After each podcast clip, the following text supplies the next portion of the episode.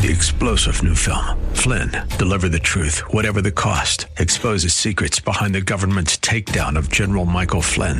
Flynn knew what the intel world had been up to. He ordered the first audit of the use of contractors. This set off alarm bells. He told the truth. He was the most dangerous person for Donald Trump to hire. They had to get rid of Flynn. Flynn, deliver the truth, whatever the cost. Available now. Watch it today. Go to salemnow.com. Salemnow.com. They will not accept that we have a spiritual problem, and that is God is less interested in satisfying our flesh than satisfying our soul. And we think that God should solve the problems of the world. But God is not as interested in solving the problems of the world as He is interested in renewing your soul, renewing your mind, renewing my mind, renewing my spirit. We need to accept that our problem is spiritual. Matthew 5, chapter 6, the great Sermon on the Mount.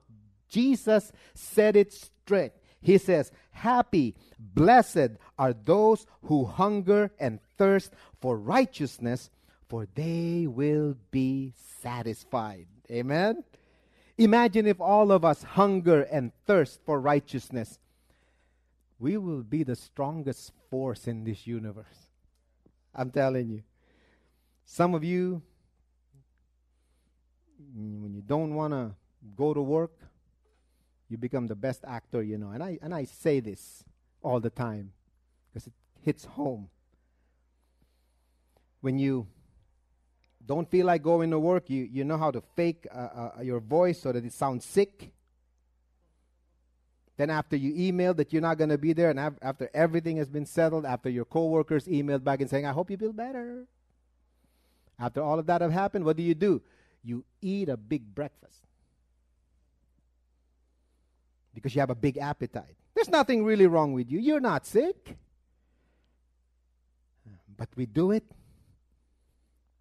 because there's a there's a dissatisfaction with where we are in life and we try to solve it by doing the things um, that we're not supposed to do.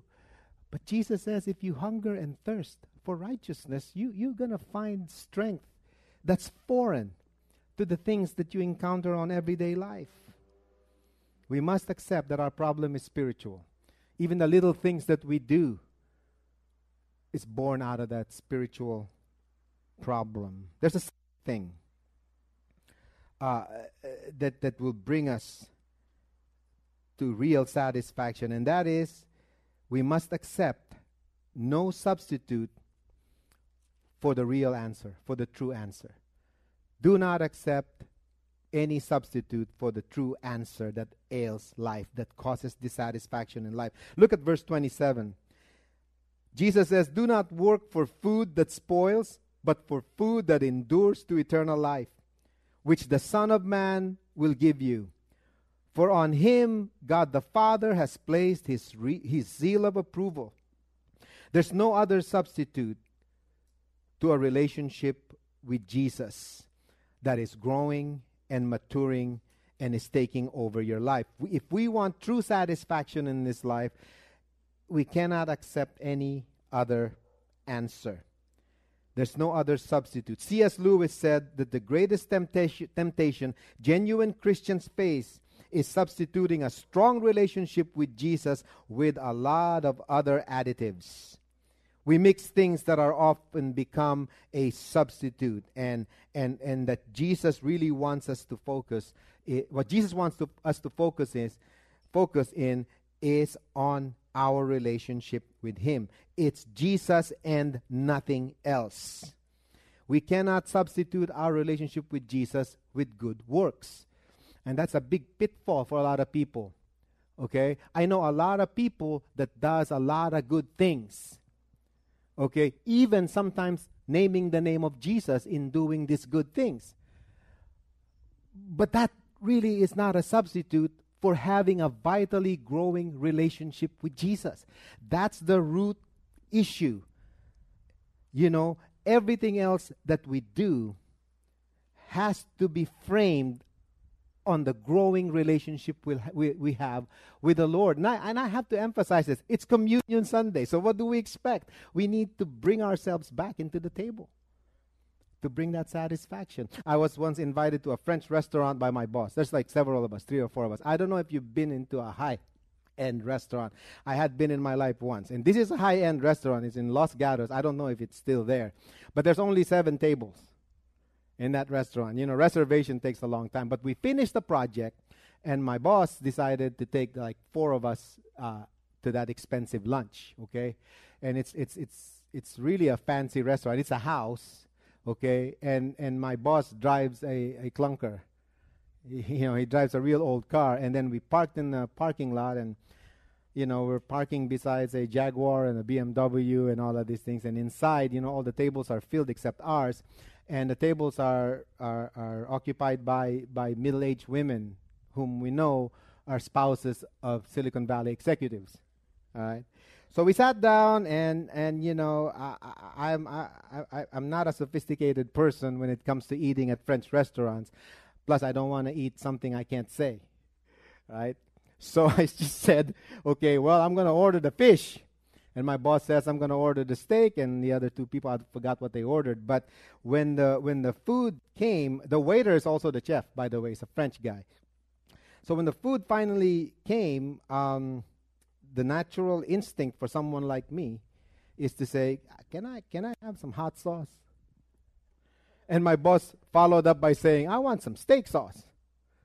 And you see that French chef, you see his face turn blood red and he said something in French that I, I, I, can't repeat because I don't understand it, but it's not pleasant. He means to say, There's nothing wrong with my food. You don't need to add anything to it. It's good the way it is. All right? Well, that's the kind of thing that Jesus is saying to us. You don't have to add anything to that relationship. My relationship with, with you is as good as it's going to get and it's not going to get outdone by anything that you want to add to it. That's true with our relationship with Jesus. We don't want to add anything because you add anything will only lead to more dissatisfaction. Sometimes we say things like, I'm a Christian, therefore I must help the poor okay, I mean, it becomes controversial, but sh- shouldn't be we shouldn't we be helping the poor? Of course, Jesus taught on it, but that's not a priority. Okay, you might want you might you might be rejecting that right now in your soul, but it's true. I'm a Christian, therefore I must be involved with the social issues that's going on in my world. Now, don't get me wrong as Christians, we make the right stance on everything, okay? I mean, I just want to let you know. But that's not our priority. That's not the focus, all right? I'm a Christian, therefore, I need to be pro life. I need to oppose this war, and I need to support that war. I need to support this policy, and all of those things we can go on and on and on. But listen, our involvement with the things that are going on around us they're not substitute for the focus that we must have in making sure that our relationship with Jesus, all of the barriers are getting removed. Because we cannot cover good works and say, because I do these good works, that means I'm a Christian. No. The nature of what we do is framed on our relationship with God. The real focus of our faith is a strong relationship with God. If we have a strong relationship with God, we don't have to worry about taking a stand on any issue. It will always be the biblical stand. And that's the truth. If you don't base, if I don't base my stand on issues on the, the vitality of my relationship with Jesus, then it will come to nothing it will be in vain. It will not lead to anything satisfying to the soul. So, listen, if you're gonna take a stand against, let's say, um, racism, you better make sure that you're making that stand because you love Jesus. You got to make sure of it. You just can't make a stand, oh, you know, I, I'm standing against this. Hey, I get you, but you better frame that with your love for Jesus. If you're going to make a statement or make a stand against the social injustice in this world, it better be because you love Jesus. Now, if you're going to make a stand for life, it's be- it better be because of Jesus. It, it better be. Otherwise, those are just additives. All right? I know a lot of pagan people, people who don't even believe in Jesus, that are more passionate about these issues than Christians.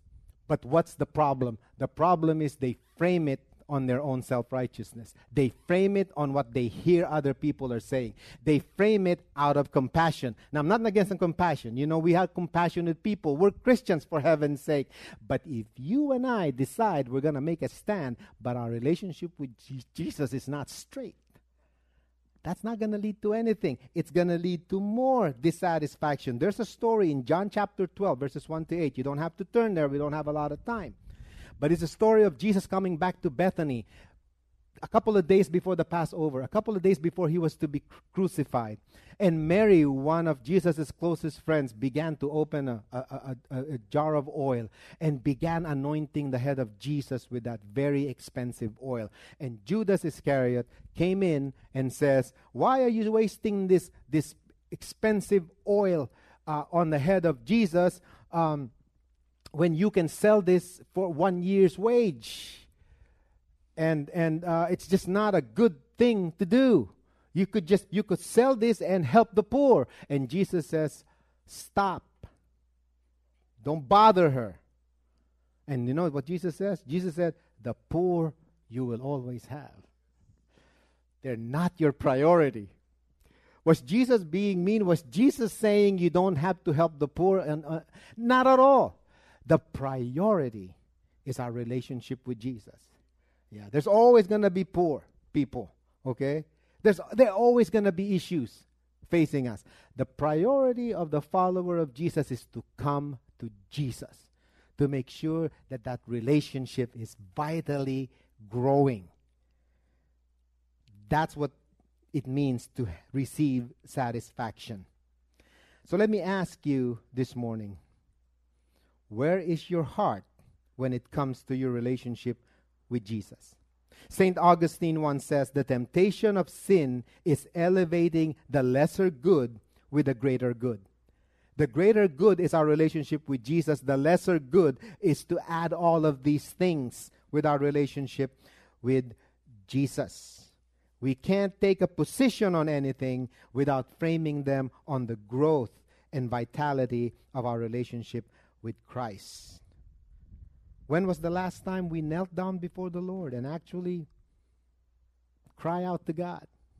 I'm not talking about emotionalism, loved ones. I'm not talking about that. I'm not talking about just crying for crying's sake. But when was the last time you wept before the Lord because of number one, how gracious He has been to you, how kind the Lord has been to us? I mean, that, that, that's the measurement of the heart. When was the last time we actually pour our heart, heart to the Lord because we didn't deserve a blessing or we didn't deserve the forgiveness that we receive for the things that we've done. Shows you a merciful, loving God touching our hearts. The measure of the strength of the heart is not measured by the great things that we accomplish. The measure of a strong heart is measured by the volume of water that comes through the eyes. That's how we know. That's how we know that the heart is being transformed. There are things that we weep about that we never imagined weeping about before. and with me, I don't know about you, with me, it's the grace that I receive from God, the forgiveness that I receive from God that I know. I know I didn't deserve. I know you didn't deserve the, some of the things that we have done. You know, we're broken. Before we're broken, God is mending us right now. All of us. Uh, you, you know, Jesus is not finished mending you yet. Okay? He's still working in my life. Yeah, yeah I just turned 38. Not just a lie. Uh, flat out. But you know, he's still working, right? He's still working on mending something. Because because this brokenness that we have, you know, it can't be repaired by one good act. It can't be repaired by one thing. It has to be an ongoing refinement in our relationship with God. You know, uh, if, if you allow the devil to take over, He's going to bring up all the things in the past. And the reason for dissatisfaction with God is because we feel in our hearts and minds that we cannot live up to the expectations of God. When we don't understand this, we already are living up to that expectation because Jesus died for us. And what we do is we keep on replaying the things in the past that happened. And guess what happens? It depresses us. You know, uh, my wife and I, when we watch the movies together, you know, we like the Avengers. You know what we do? and this is wrong, don't do this. We go fast forward the movie to the scenes that we like. That's what we do. Ah, I've seen, I don't like that part. That's what we do when we watch movies. You know, especially eh, eh, with her case, you know, all the all the, the, the tear jerker parts, you know. She, she, she, she wants to cry, you know, when Iron Man finally dies in the movie. Yeah. Now I want I want some of the some of the some funny stuff. You know, I want to watch that. But see, the, the, the thing is, that's what we do with our lives. You know, we don't measure the totality of what God has done in our lives. He has done a lot of great things. But you know what? We keep on fast, fast forwarding or rewinding to things that, you know, that are not pleasant. And guess what? We get depressed. You know what the Bible says? The Bible says, you know, I covered your multitude of sin with my love. That'll bring satisfaction. That'll bring great joy. And uh, we're talking about laying it out before God. Look at verse 28. Uh, then they asked him, what, was, what must we do to do the works that God requires? That's a, that's a big question from those people. What did Jesus say? Did Jesus answer, now, now that, that, that uh, you, you belong to me, you must now help the poor. You must now fight for social justice. You must now be pro this. You must not be anti that. Is that what Jesus says when they ask that question? What must we do to do the works of God? No. Verse 29, and I want you to memorize this verse. This was the answer that Jesus gave. Jesus answered, The work of God is this to believe in the one he sent. All right, you want an answer to what brings satisfaction? to what really matters, to what the work that God wants us to do really entails? It's to believe in Jesus. There's no substitute for that. Our priority is to believe in Jesus. He must be revealing himself to us on an ongoing basis. Okay, there's a third thing. We must accept the sovereignty of God in all aspects of life accept the sovereignty of God in all aspects of life. If you want to find real satisfaction, satisfaction, believe and trust in God unconditionally. That's an important thing. Don't put conditions, don't put requirements in your trust in God. God, I will do this if you do this. Stop asking what's in it for me. You'll never be satisfied. Just trust the sovereignty of God. Many of us don't verbally say it, but we live in Northern California. We live in the Silicon Valley. We live in the, one of the most affluent areas in life, but the overwhelming majority of people in our part of the world really centers on what will I get out of this whole thing? What's in it for me? When I follow Jesus, they will ask, What difference would Jesus make in my life? And now we are pressured to answer that question. You know, there's a lot of pressure on me when people ask me, you know, if I come and follow Jesus, what's in it for me? That's not that's not a wrong that's not a right question to ask. It puts a lot of pressure on people to answer that. You're a Christian. How would you answer somebody like that? When I when I follow Jesus, what, what's going to happen? Well, what am I gaining out of the whole thing? What difference is he making in my life? That's a terrible question to ask. I follow Jesus because Jesus says, I am the way. you know, that's it. You know, if Jesus said he's the way, faith says, I struggle with it, but because you say it, you said it, I'll believe it. That settled it. But no, people says, you know, if I, if I follow Jesus, would, would, would this happen or would that happen? I actually don't know what will happen. The only thing I know is that there are people who received Jesus and trusted Jesus and five minutes later died. And if you die accepting Jesus or following Jesus, you'll go to heaven. There's no other deal better than that. And yet people still say, you know, if I follow Jesus, uh, stop. God is sovereign. Our job is to put our faith in him. So they ask him, what sign will then will you give that we may see it and believe you? What will you do? Our ancestor ate the manna, ancestors ate the manna in the wilderness. As it is written, he gave them bread from heaven to eat. These people are asking Jesus these questions. What will you do for us? What will you do for me? What can Living Rock Church do for me? How is Living Rock Church going to serve my need? Let me ask you a question Are you a buyer or a beggar? Cannot enter heaven unless you are a beggar. A buyer wants his money's worth. A beggar accepts what he gets. And I can tell you right now beggars, not buyers, will inherit the kingdom of God. The people who asked Jesus, What will you do for us so that we may believe? Jesus answered, I am the bread of life. Whoever comes to me will never go hungry, and whoever believes in me will never be thirsty. But as I told you, you have seen me, and still you do not believe. We must acknowledge the absolute rule of God in our life. We cannot rule our lives at the same time Jesus is ruling our lives. We cannot have our standards and incorporate God's standards. It has to be God's standards and away with our own standards because it simply brings dissatisfaction. We never acknowledge that God's reign is personal when we talk about God, we always say, yeah, he's the ruler and creator of the universe and he got he does all of these outstanding things sustaining the universe by the palm of our hands. Let me give you the real deal here this morning.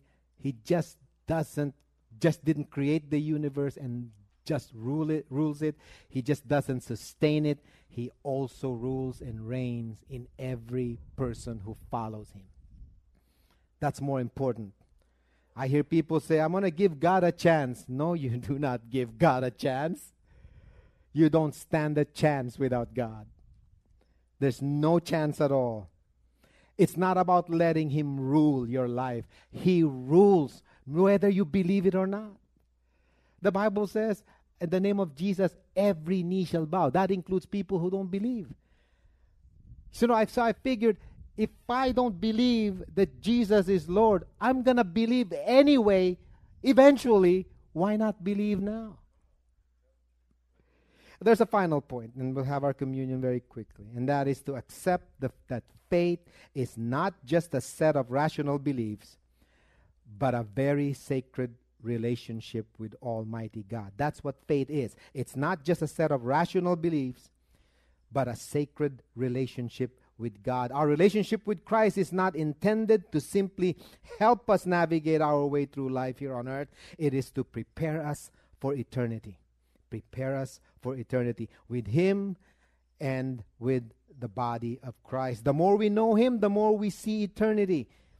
If you're not looking forward to be with Jesus one day, to be together with Jesus, then there will never be any kind of satisfaction that you will experience in this life. Jesus says, verse 38 finally, For I have come down from heaven not to do the will, not to do my own will, but to do the will of him who sent me.